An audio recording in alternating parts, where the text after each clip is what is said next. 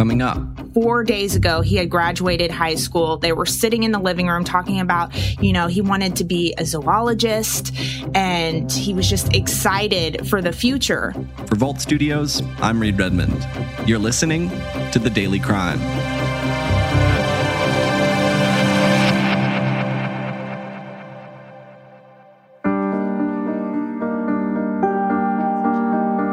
These are Mother's Day pictures that he uh, kind of forced me to. We're gonna take pictures, and I'm glad I did because that was actually part of the last month that we had. Lakia Smith's house is filled with pictures of her family. These albums. Jody Loring had a future full of promise. He was just 18 years old, a new father whose world revolved around his three month old son. But that future was taken away on May 4th, 2018. It was four years ago. An 18 year old Conway boy was shot and killed getting into his car. His killer still on the loose, and his mother is still fighting to get justice for her son. But now there are new leads that could potentially lead to an end in this case.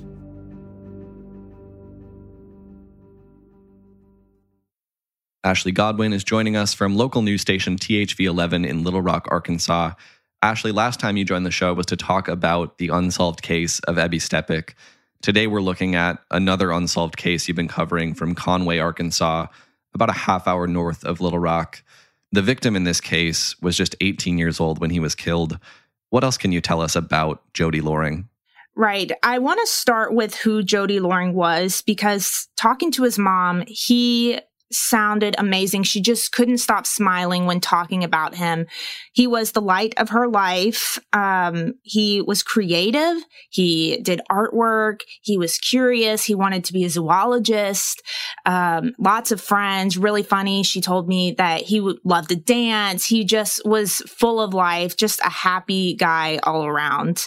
Um, unfortunately, his life was cut short. He was murdered on May 24th, 2018. And his mom just told us it was a normal day. She didn't think anything of, you know, the day. She actually told us it was one of the better days that they had because they were sitting in the living room together with Jody's son, Sincere, who was three months old at the time.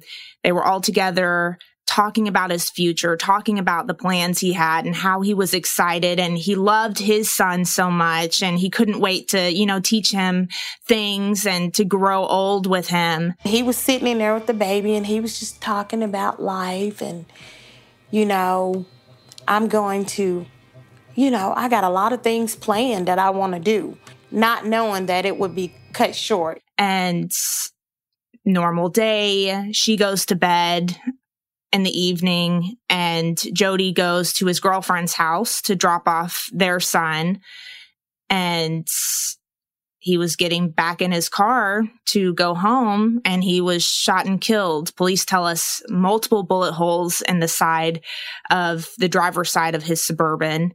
Police have not made an arrest yet. We weren't able to get any information from police about whether or not he was the intended victim, any details of if the house was targeted or not. But the case is still open. And his mom told us, you know, there is someone out there who knows something. She heard the rumors. She knows that, you know, there's someone out there that knows something that could possibly bring this case to a close. And that's what she wants to see is justice for her son, Jody. At what point did Jody's mother, Lakia Smith, learn that something had happened that night. What did the rest of that night look like for her? The timeline of the murder, she goes to bed. She said it was about 10 o'clock. She gets the call about 12 a.m. And police tell her her son has been shot and killed. And she says she couldn't believe it. She just collapsed. She rushed over as quickly as she could. And words that still haunt me are when she tells me that she still rewinds in her head him laying in the street and it just plays over and over.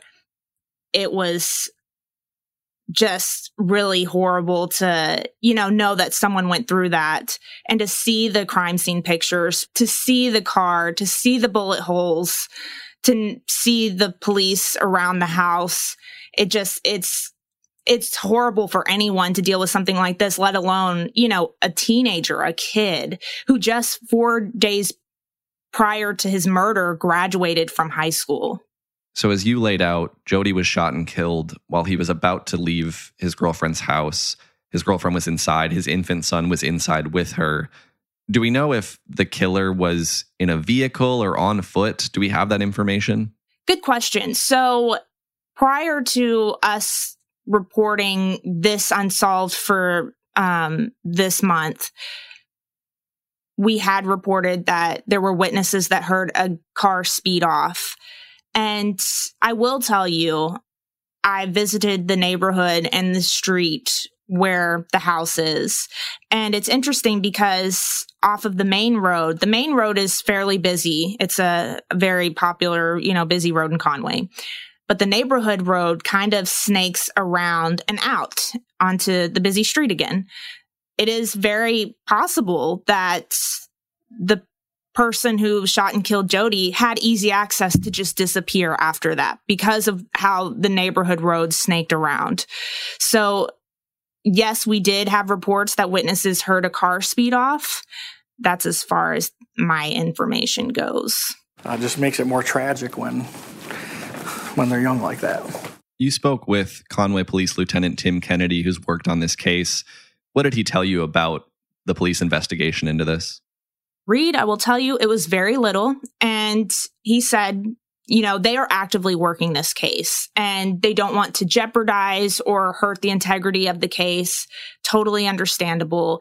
We don't want to jeopardize the case either. After four years, I know it's hard for his mom to, I'm sure, hear that. And he's not the first one who's investigated and he's not the last one. There's a new detective on the case now.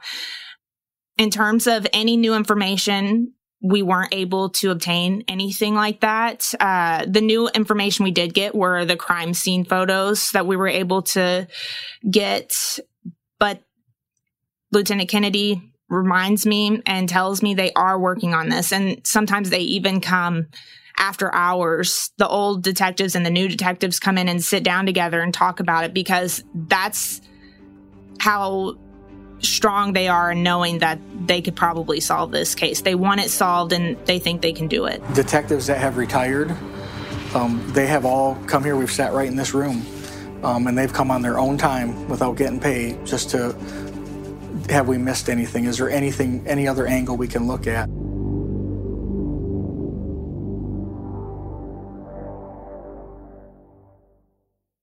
With little information coming from investigators, a lot of the details in your story come from Jody's mother.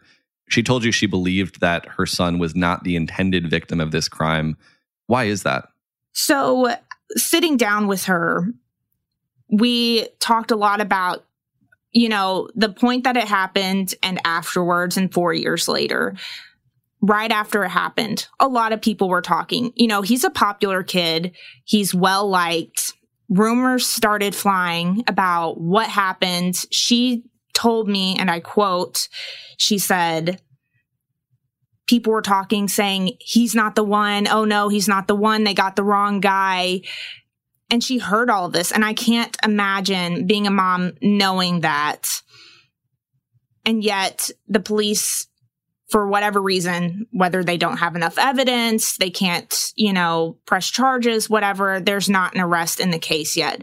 But that's how strongly, and again, I emphasize this, how strongly the police and Jody's mother feel that this case can be solved because I don't know if they have the answers they need and they don't have the proof. I'm not sure what the holdup is, but they they think they can solve the case. And I'm right there with them, knowing that there was talk of the town. Conway is a fairly small town outside of Little Rock. And people have heard, they know something happened, possibly know who was there at the time. Hopefully, down the road in the future, we will get those answers. Is this detail something investigators have commented on? Do they believe Jody was the target of this shooting, or is that something that they haven't talked about? I asked them in the interview, um, I asked all the questions. Was he the intended victim? Was the house targeted? Who was targeted? You know, any of those details that could, you know, bring a whole new part to this investigation into light. They told me they could not talk about that at this time. Any of those questions I asked, they want to preserve the integrity of the investigation and they would not answer those questions. That is not something that I can disclose at this time. Jody Loring, uh, everything I've seen about him, he was a very good kid. Um, I feel horrible for his family, and I'd, I'd like to do my part to bring that to a closure. What does that look like? An arrest. And that line of questions, of course, plays into the challenge of investigating this case. If this was targeted, you know, that's a jumping off point. You can put together a list of suspects that knew the victim, that were close to the victim. But if this was a case of mistaken identity, that's an added challenge. The killer could be somebody with no connection to Jody or a little connection to Jody, and, and that makes things more difficult. Exactly. Knowing that it was possibly the wrong person makes it a whole different issue. And that's what's hard doing unsolved cases like this, whether you're investigating or reporting on them. They are still actively investigated, they're still open. So FOIA laws are off the table. It's up to family, it's up to the police departments, the law enforcement agencies, whether or not they want to divulge information. And I understand protecting the victim and protecting the case and making sure everything goes according to plan. But it's hard knowing that you know, whether or not Jody was the intended victim, knowing that there are other pieces to this case that, you know, may not be fully out in the open yet, it's hard. What is Lakia Smith's hope at this point, now four years after her son Jody was killed? Justice. That's it, justice. She wants to have the answer. She wants to have whoever did this um, come forward and face the consequences of their actions her light is now her grandson sincere and she showed me pictures of him he is you know a cute little toddler now he is she would tell me he's just like his father, Jody.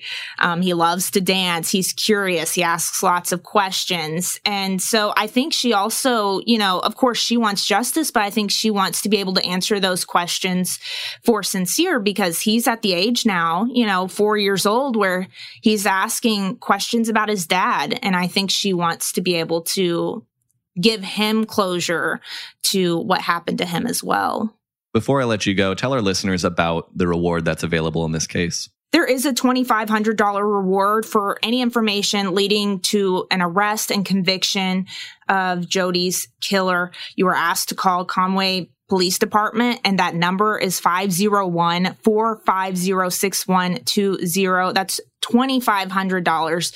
And knowing that there there are people talking, there are people still walking around who probably have some sort of, if not knowing who, maybe a piece of information that could help lead to the person who did this. Please call the Conway Police Department.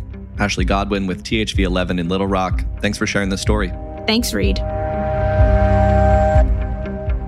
And thank you for listening to this episode of The Daily Crime. Right here with a new one every day of the week, Monday through Friday.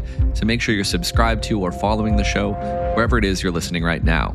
If you're looking for something else to listen to, I encourage you to check out Vault Studios' newest podcast. It's called Intent the Tex McIver Case. The first episode comes out on August 22nd. That'll do it for this one. Until next time, for Vault Studios, I'm Reed Redmond.